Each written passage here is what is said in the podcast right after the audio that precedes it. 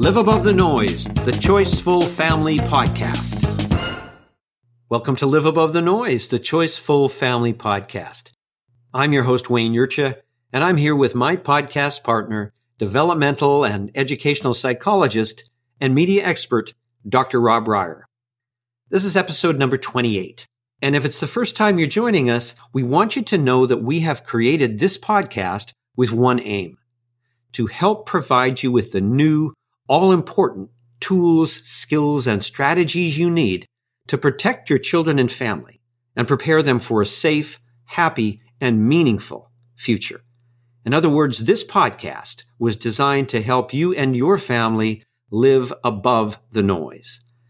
Now, in our last episode, we had a fascinating and thought provoking conversation with Dr. Dan Siegel. Dr. Siegel is a clinical professor at the UCLA School of Medicine. He's the executive director of the MindSight Institute, and he's a New York Times bestselling author. And two of the things that we talked about in that episode were in group and out group distinctions and the idea of interconnectedness, which are topics of really critical importance today. And we wanted to follow up on that. So in this episode, we are grateful to be joined by a good friend and colleague, John Reed. John is the founder and CEO of We Are Sky, a company dedicated to pro social, elevated branding located in Los Angeles. We've asked John to join us today to share with us his compelling personal story and insights regarding racial injustice growing up as a person of color in Oakland, California. And we want to talk about these things in the context of something that is the focus of this podcast, and that is choicefulness, which is comprised of three things our awareness, our ability, and our control.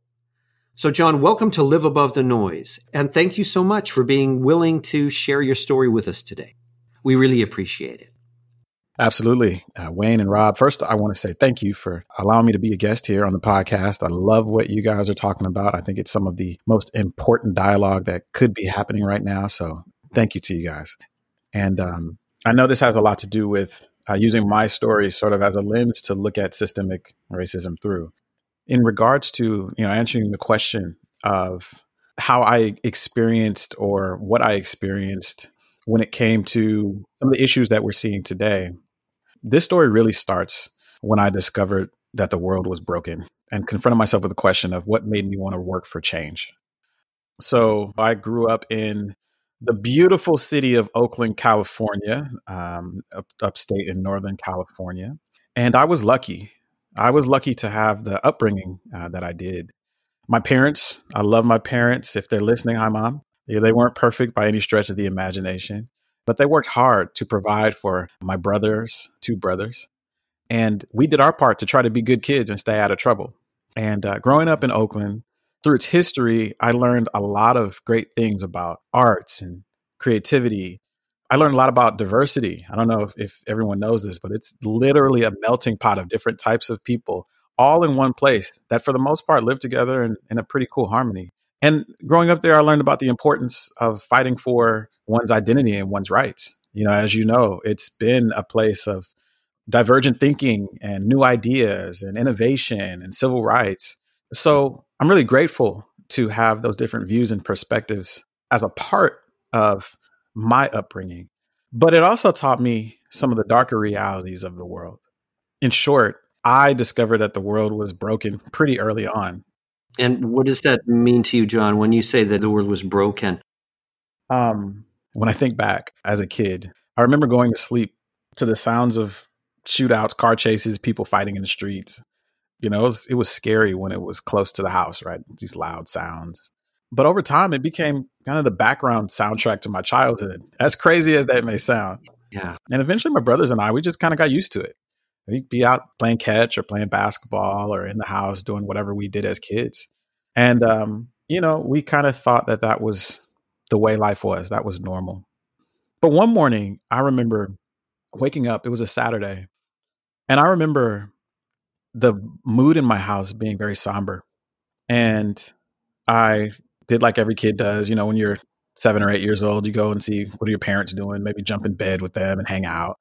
I remember looking for my dad, and he was outside and he was standing with a water hose, spraying down the, the concrete out in front of the house. Apparently, the night before, a woman had gotten shot and killed right in front of our front porch.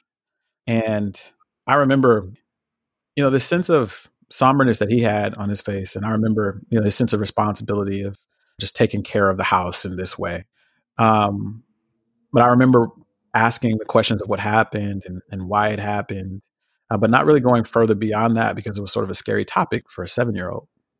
Shortly after that, I remember in uh, junior high, maybe it was pre junior high, our elementary school was locked down because kids from a rival school came with knives and came to jump us private school kids.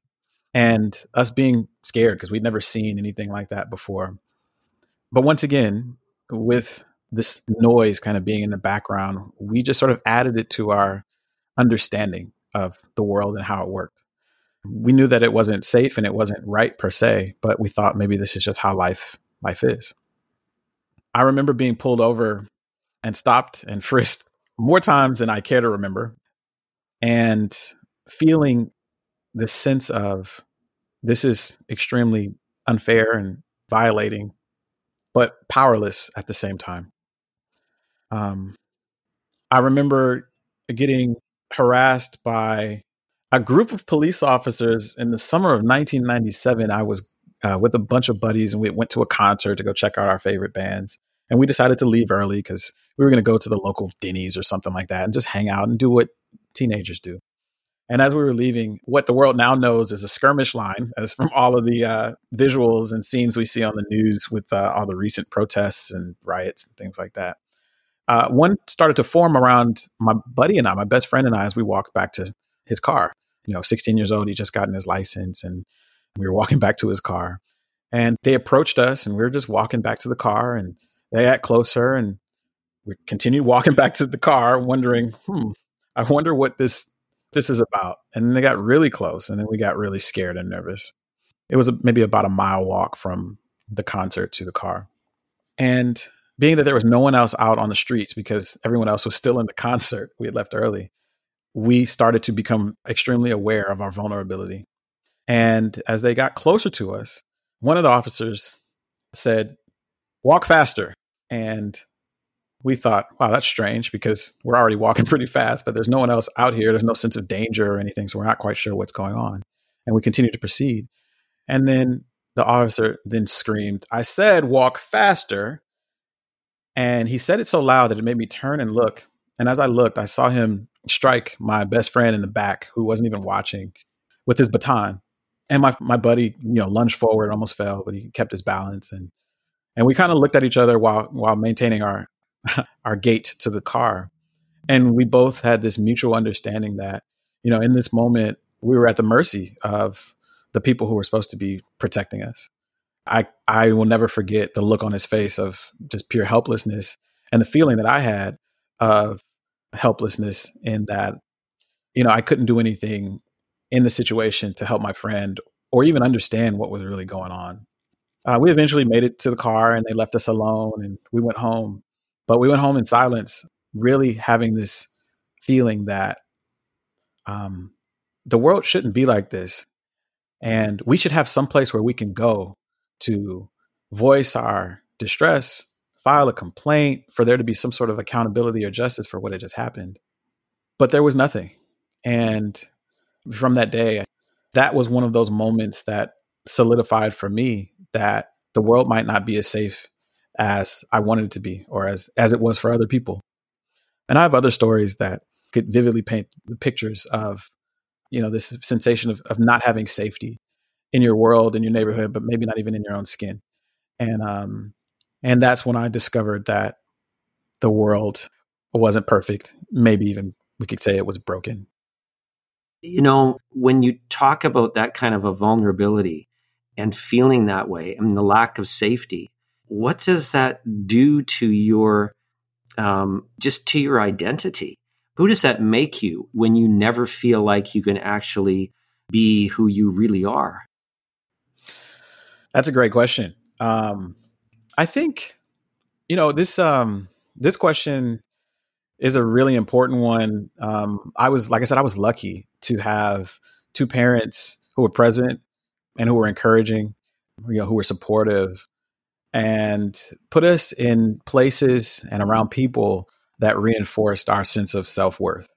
But that doesn't mean that it always worked. And what it does early on is it plants a seed, or maybe even a weed, depending on how you look at it, an idea that's hard to uproot that you may not necessarily be how, how do I put this? There's a seed that's planted very early on that that grows up and it's not even a conscious effect or result, but there's something that wedges in your subconscious that gives you this sense of doubt about your identity and your self-worth. And it manifests itself in, you know, should I should I try to go to a specific college or should I try to get a certain type of job or should I try to be excellent and compete with other people?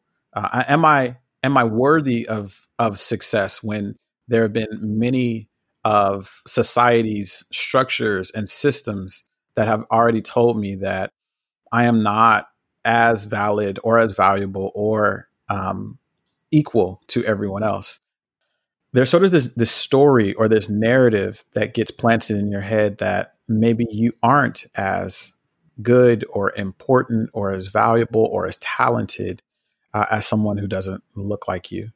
And you don't say that out loud. You definitely don't acknowledge it to other people, but it comes out in the choices that you might make or the things that you might try to do. And it's sort of this learned limitation that you know you sort of are, are given that doesn't necessarily have a visual representation but it's absolutely there and it impacts the way that you choose or decide to live your life to me it feels like that would be as devastating as some of the overt acts that demean you or that that cause you to to feel this way. The, the internalization of that would seem to be something that would be just incredibly important in sort of the future that you that you try for. And would you say that you found a way to go beyond that? Because you know, I I mean, I'm hopeful as everyone's hopeful that right now that there's going to be change that happens, you know, in our world and in the United States in particular, but you know, everywhere really. But let's face it, that's going to, even if it happens, it's going to take time. So is there something that you did that allowed you to go beyond that? Or is that always there, but you just fight it every day and you make the choices to, to find another way? Or how did you continue to keep moving in a situation that in many ways just seems so devastating to your personal identity and your personal growth. Yeah. Um, it's funny, even as a 30 something year old, you know, one of the beautiful things about entrepreneurship is that it it's challenging and it exposes you. You know, you're called to lead, you're called to be responsible, you're called to have integrity, you're called to communicate, and your character shows up. And in recent years, even in recent months, I have had to do a significant amount of like emotional work to deal with some of those seeds that I said were planted that had never been uprooted. Um, it sticks with you. It absolutely sticks with you and it doesn't just go away. I think what I learned through all of those different scenarios and stories, those experiences that I had, I think you learn how to move with it not necessarily move beyond it, but you go on with your life. It's um you learn how to survive. You know, you learn how to store that away, mm-hmm. but do what you need to do to continue to make it through life. And I think a lot of us can say that, yeah, that's the experience that we've had. We we don't necessarily have or place a huge emphasis on mental health, especially in the black community. It's something that I would love to see growth and and development there. And so you just internalize it, you pack it away, you store it away, you cope with it, and you just try to make the best out of your situation. You know, one of the one of the things, John, that comes up for me is uh, we talk about noise all the time. And, you know, we have focused earlier in the podcast on tech media consumerism, but the definition, the way we speak about it, is distraction, distortion, disruption, and overload. And there's a whole other way to look at this on a personal level, which is the distortion of the value system in the culture, along with the disruption of developmental growth for people where the distortion occurs. So it's it's sort of looking at personal noise different than social noise or the societal noise. And it's really profoundly disrupting for internal noise that begins to be the end result of external noise that distorts and disrupts. So uh, it's an interesting tie in with regard to how noise is relative to personal experiences.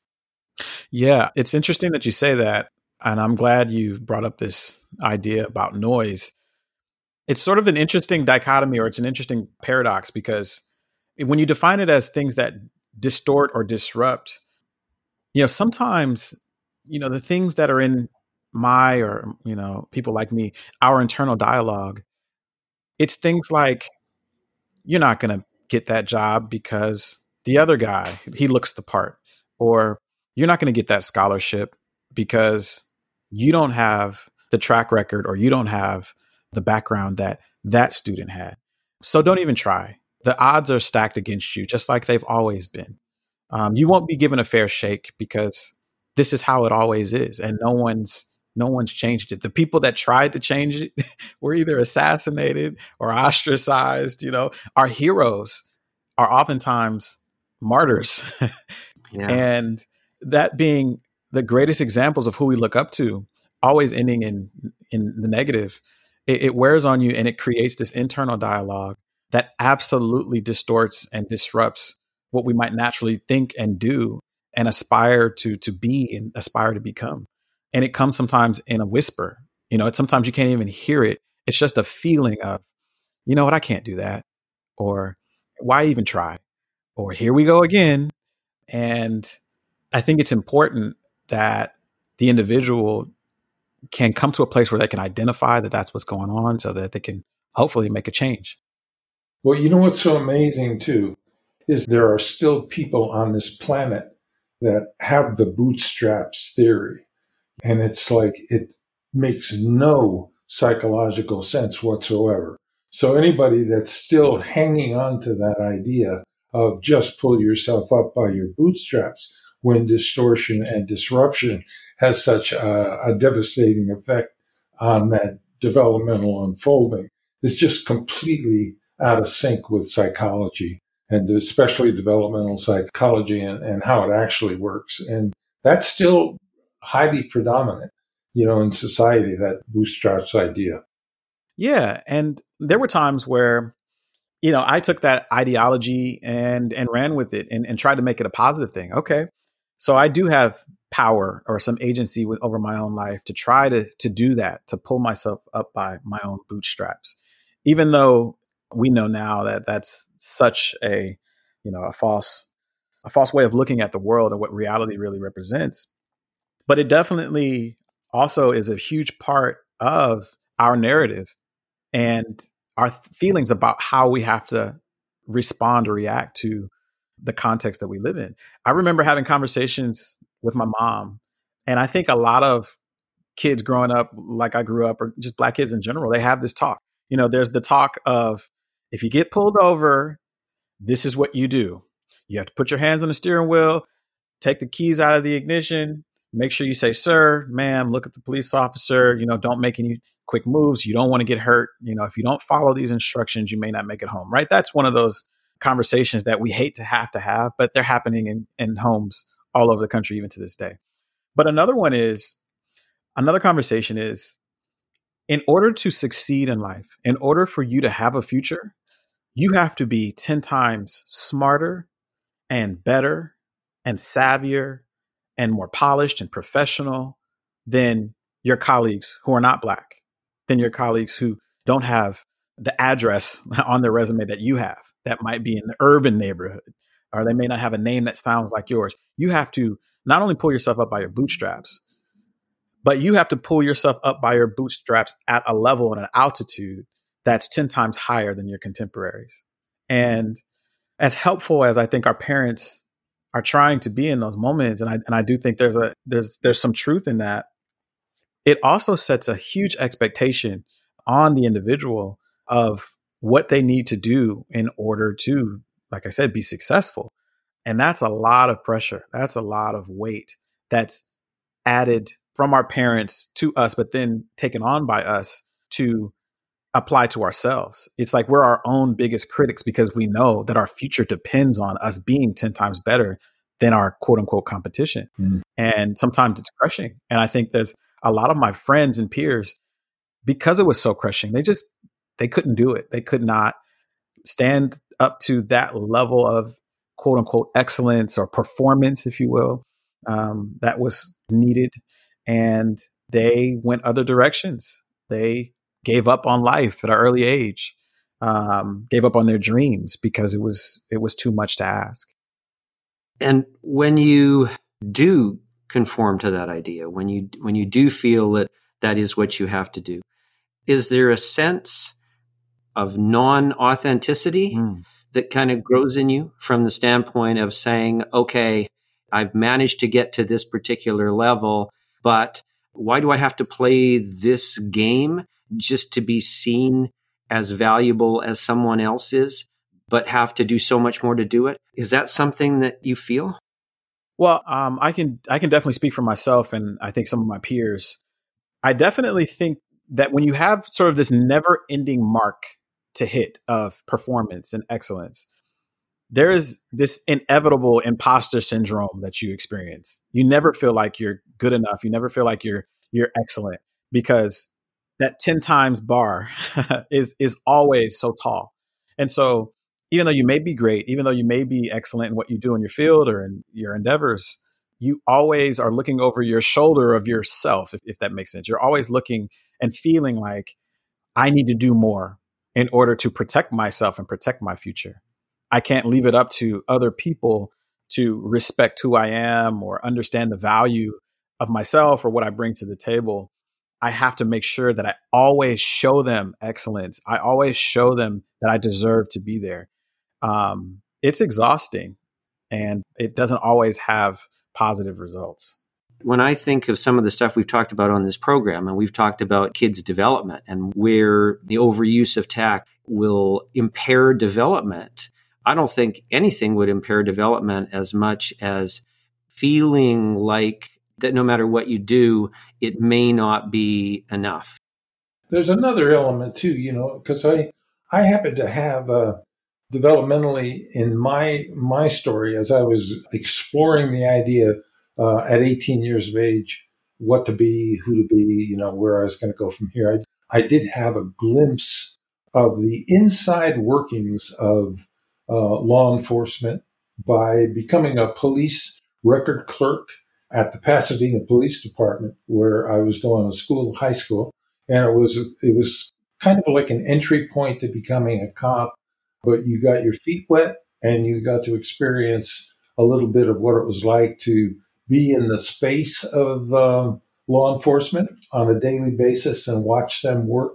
And uh, I spent about six months or eight months, but I did have a dramatic experience that is actually really, really important to this conversation because every day I got to watch groups of officers come down into the area where I was responsible for both the PBX machine and running records. And I'd listen to them and I'd be there in that same room watching their, uh, how they operated. And from a power perspective and from a worldview perspective, there were, uh, and it's the reason I bailed out after only a couple months of doing this because I said, holy cow.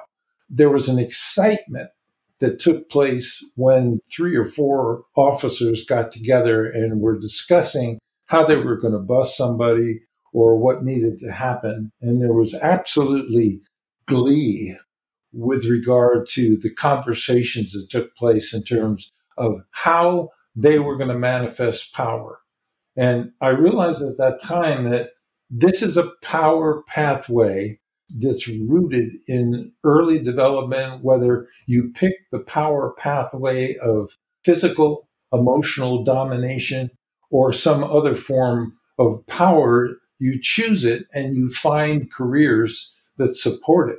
And you could see that it was unidimensional. It was not open to more empathic understanding. It was basically a unidimensional physical approach to how power works. And I realized at that point, uh, this happened several ways with friends of mine that I gradually, uh, that were athletes and became law uh, officers and so forth, that I moved away from because the limitation was uh, there's lots of ways to be powerful in this world. And if you focus on just the physical and the emotional forms of domination of others and at the level of domination, and that's it for you, then you enter into a circle of people that have that same power strategy.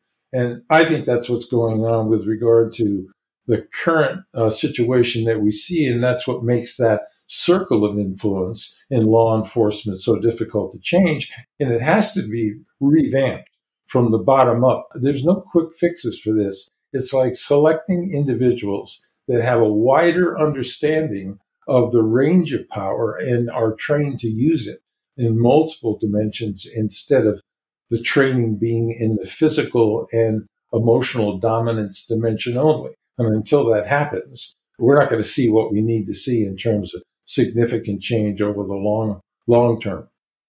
So Rob, when you're referring to the other power pathways or power styles that someone might have, if you were going to revamp the police departments or whatever, and you were looking for individuals, what were those styles that you're referring to? Well, there, you know, we look at it like having six styles. You have the physical, and you have the emotional, and then the social, and the intellectual, and the ethical, and the transpersonal or transcendent spiritual power styles. And all of those are ways to become successful in the world and move forward. And each one of those power styles operates along a spectrum of abuse to non abuse. It's like a continuum, all the way from abusive power to a cooperative power and nurturing powers. It's like a two dimensional way to look at it. So, my experience with my athletic friends in my immature state of human development at 18 years of old uh, of age was I could gain power by being a great athlete. And so I learned that. I hung around with the guys that supported that. And I thought, that's it. That's what you do until you get smarter and you grow out of that and you learn some lessons. And then you say, wait a minute, I think maybe intellectual power, I'm neglecting that. Let me go to school.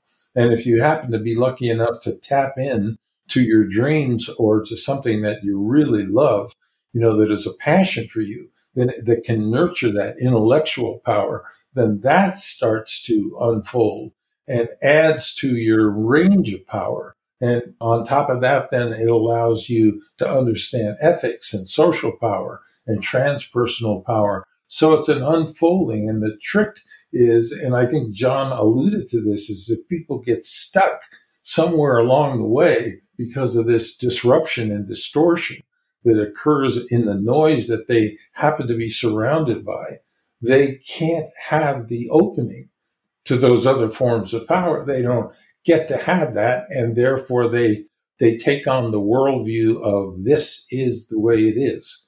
And that's where the rub is, and that's why the system currently needs complete revamping to open up the multiple power styles.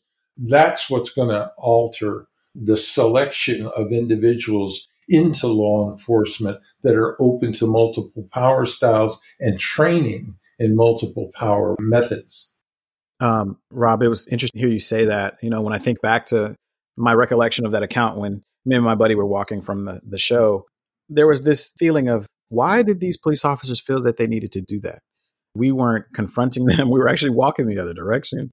Uh, we were harmless. I was smaller than I am now. I'm not a big guy, but I was a skinny freshman in high school at the time with the baby face and, and all the naivete in the world. And the fact that those officers still felt like they needed to use their physical power for no real reason, talk about it now, it definitely highlights the fact that maybe they had no other ways of expressing themselves other than that physical dimension of power. And I'm thinking if that's what police officers are trained with, and there's no no question why we're seeing some of the situations that we're seeing today. Yeah, and you know, there's another thing too. Uh, when you think of how that's reinforced, and then you start looking at the immersion of media and cop movies. Uh, you know, I just started uh, doing this with my wife, which is to look at the single most important lesson that comes out of a film with regard to the lead character, the protagonist of the film. What's the one lesson that person learned by the end of the film? And when you start looking at police movies and action films, the lesson, probably 90% of those films, there's no transformational, intellectual, social, ethical, transpersonal power lesson coming out of that. It's that violence works, power works, I'm a badass. And that's what we sell in the media today without exploring the multiple ranges and possibilities in power. So that combination of input and noise coming into the system without alternatives is the second level of a problem now from a media exposure perspective. Yeah, that is so true. I think every single person that watches any movie today will agree with you on that. John, your father, as I understand it, worked in the prison system. And I'm wondering if there's anything that you would want to share in terms of insights that you found out from your father with regard to working in in that environment yeah uh, it was sort of an interesting paradox you know having some less than favorable experiences with law enforcement and then coming home to a police officer wow. that i had to love and respect and follow their rules in the house but um one of the things I learned about learned from my dad was that idea that not all police officers are bad, right? I I could see the real life of the one that I was living with and that was really helpful. It also helped me to see that working as a police officer, you're working in an industry of violence. You know, your job is to sort out and go into violent situations and resolve them whether you're ready or not and there's a certain toll that that takes on the individuals that work in those positions. So my father, he was a police officer for Berkeley Police Department, but he also, I don't know how he did it. This is, I think, his his way of putting us through private school. Uh, he worked two law enforcement jobs. He was a police officer for B- Berkeley Police Department, but he was also a sergeant and lieutenant was his highest rank, highest level of lieutenant at San Quentin State Prison, uh, one of the most famous or infamous correctional facilities in the world. And it's sort of weird being proud of your dad for being an influential figure in such a renowned place, but also seeing how dark the place was, um, the issues that they fundamentally have to deal with and sort out as a correctional facility, uh, and the toll that that took on him. I remember being a teenager and you know you're just starting to come into manhood 13 14 years old and used to do things with your dad like play catch and ride bikes and at a certain point in my childhood that just stopped. I remember one day wanting to go do what we normally did after school, play catch, do something outside. And, you know, my father, I didn't understand it at the time, but I think he was just emotionally exhausted from the things that he saw and the things that he had to deal with on a daily basis. It took the life out of him. And yes, he pushed through and retired after 30 years and is happy with his career but it was a dark place, not just being at San Quentin, but just having to deal with the stress of a police officer's life. I am empathetic to to that. Absolutely empathetic to that. So that's sort of the paradox there where there's so much change and there's so much wrong with policing in America today. But at the same time, I don't think it's right to just say police officers are bad. You know, there's acronyms and abbreviations and slogans that are now thrown at police officers to talk about how bad or how evil they are, how abusive they are. But what people are not necessarily looking into is what created that police officer and his disposition in the first place. And I think it, it's important to look at them as they are people. They have needs. They are shaped and they they either grow or like you know Dr. Rob was saying, their growth gets stunted or their development is arrested at a certain point. And that's why I think this conversation is so important because I don't think it's helpful to just throw all police officers under the bus or throw them out in the cold. We need law enforcement. You know, there's mental health issues, there's things that happen in the world that need to be sorted out. But we have to look at the needs of all of the parties in place in order to fix the issue, not just one side of the story. You know what I'm happy for? Because I've, I've noticed lately that some of the decisions that are being made with regard to how to change the system is to really be clear about the calls that come in and which ones need people that are experienced in mental health as opposed to sending a police officer to that call to understand like what is this about? Is this a domestic violence or is this an argument that a couple's having? And what is the specialist with the background and the correct training and the correct power styles that would be best for the solution of that problem. So if you are going to alter that system and it's going to take a while, one of the things you can do now is, is understand the kinds of issues that are occurring and who is best prepared to solve those issues as opposed to someone with a more physical, emotional, manipulative or direct confrontational power styles. So I agree with you, John, you know, that it's a combination of training and understanding how to bring out the best parts of developmental dimensions of police officers and the training that will reinforce that development. But in the meantime, there are other models in place, people that are trained on other specialties that can handle a lot of police work that is nonviolent in nature. Yeah.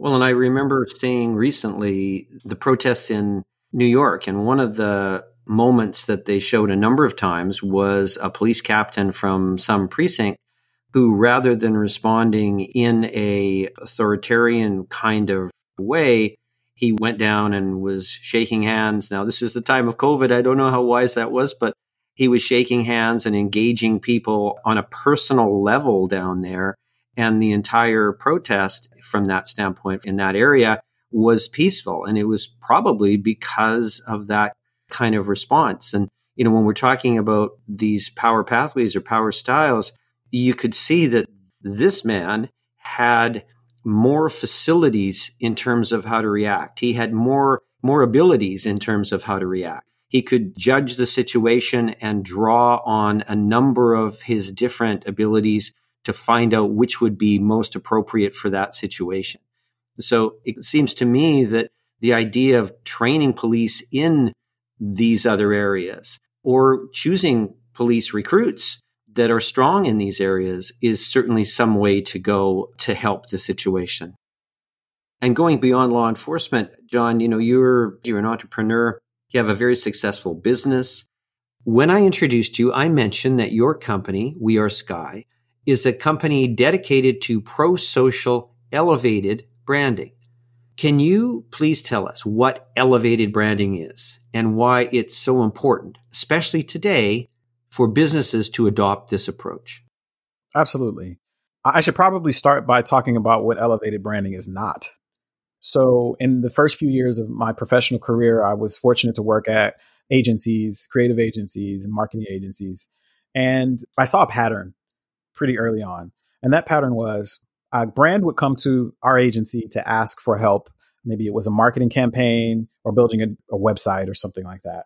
And the team, my team, would go back and uh, we talk about ideas and we present them to the client. And on our team, the director of marketing would share his opinion. And there would be this discourse about what was the right thing to do for this upcoming campaign.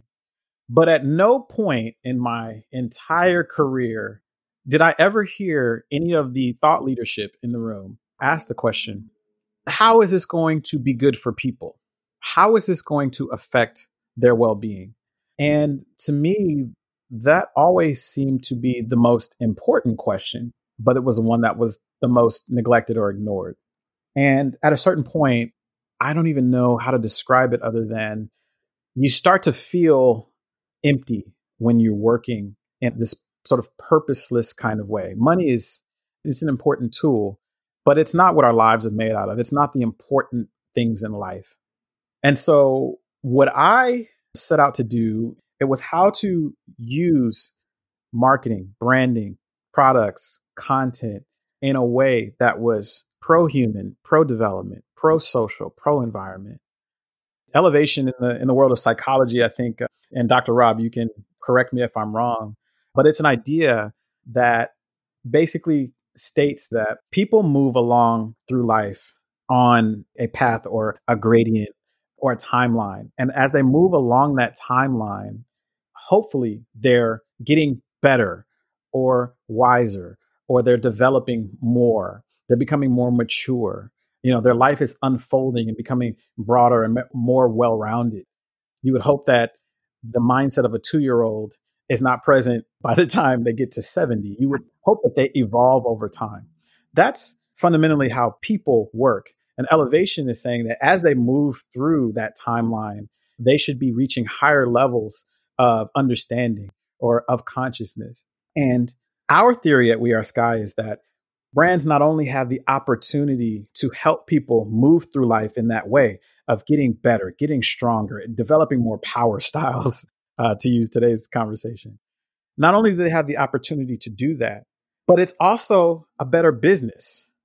If you want your business to stick around for years and you want to be a part of your customer's life, not just take money from them, but create a mutually beneficial relationship where both parties, the company and the customer, are growing and evolving over time. It's a better business. It protects that business's future. The people are not just buying because they're compelled or they're persuaded to buy your products. They're buying your products because they're inspired, they're motivated by you. They're driven alongside of you to continue down this path of growth. I think what you're really talking about here, John, is living above the noise converted into a business philosophy. And I personally, I think there are more and more people all the time who want to support businesses that place the personal well-being of their customers and, and their employees at a higher level. In, in light of what's going on in the world today, you know, obviously we've sort of reached this point of emotion, feeling, angst when it comes to racial injustice, social inequity. You know, it has put brands in a unique spotlight than brands have never been in before. Brands are being expected to pick a side of where they stand on these topics and issues and be a reflection of the values of their audiences. Mm-hmm. And that's difficult for brands that are only in it for the profit, right? And there are a lot of companies that are now faced with being able to make hard changes in order to stay in step with the changes that are happening to their audiences. Their audiences are growing, but the companies are not. And when the people are seeing that the companies aren't growing, it creates this philosophical alignment problem. And even today, before we we had this conversation, I had a number of conversations with the company that is wrestling with this very issue. And so I guess I wanted to just reiterate this idea that this idea of development isn't something that, you know, we created in in our office. People are changing and evolving and brands are not these inanimate organisms that only stay the same. They have to evolve too. And so kind of going back to what Dr. Rob was saying about power styles in policing, there's internal components that need to be shifted even in the world of business so that businesses can not just keep up with how people are changing, but maybe actually lead them to a more preferable future. That's what we're hoping for. And we think that businesses have a beautiful opportunity to do that. Well, thank you for that, John. And as you know, at Live Above the Noise, our aim is to help families and children become more choiceful, to take charge of their lives and create a happier, more successful, and more meaningful life. And I think that should be the goal of every business as well. So we want to thank you for the excellent work that you're doing in that regard. And also, of course, we really want to thank you for sharing your story with us today in such, such an insightful and deeply personal way. So we wish you the very best and thank you again for joining us on Live Above the Noise. Thank you. Thank you, Wayne. Thank, thank you guys for, you know, the support and the work that you guys are doing as well. We're all playing our part to try to steer this thing in a better direction and um, glad to be alongside you guys in that movement. Thank you, John. And if you'd like to find out more about John's company, We Are Sky, you can go to wearesky.co. Now, looking ahead to our next episode, we are delighted to have Dr. Michelle Borba joining us. Dr. Borba is an internationally renowned educational psychologist and an award winning author of 22 books, including Unselfie Why Empathetic Kids Succeed in Our All About Me World. She's appeared as an expert on the Today Show 140 times, as well as on Dateline, Dr. Phil, Anderson Cooper, and countless other programs. And on that episode, we'll be talking about empathy and why developing empathy is a key predictor to help kids succeed in our world of ever increasing noise. And just a reminder, you can subscribe to our podcast on Apple Podcasts, Spotify, and many other podcast providers. So until the next episode, thank you for listening and live above the noise. Hello, everyone. If you'd like to get our email update about new episodes and all the latest information, please sign up for our Noise Watch update on our liveabovethenoise.com website.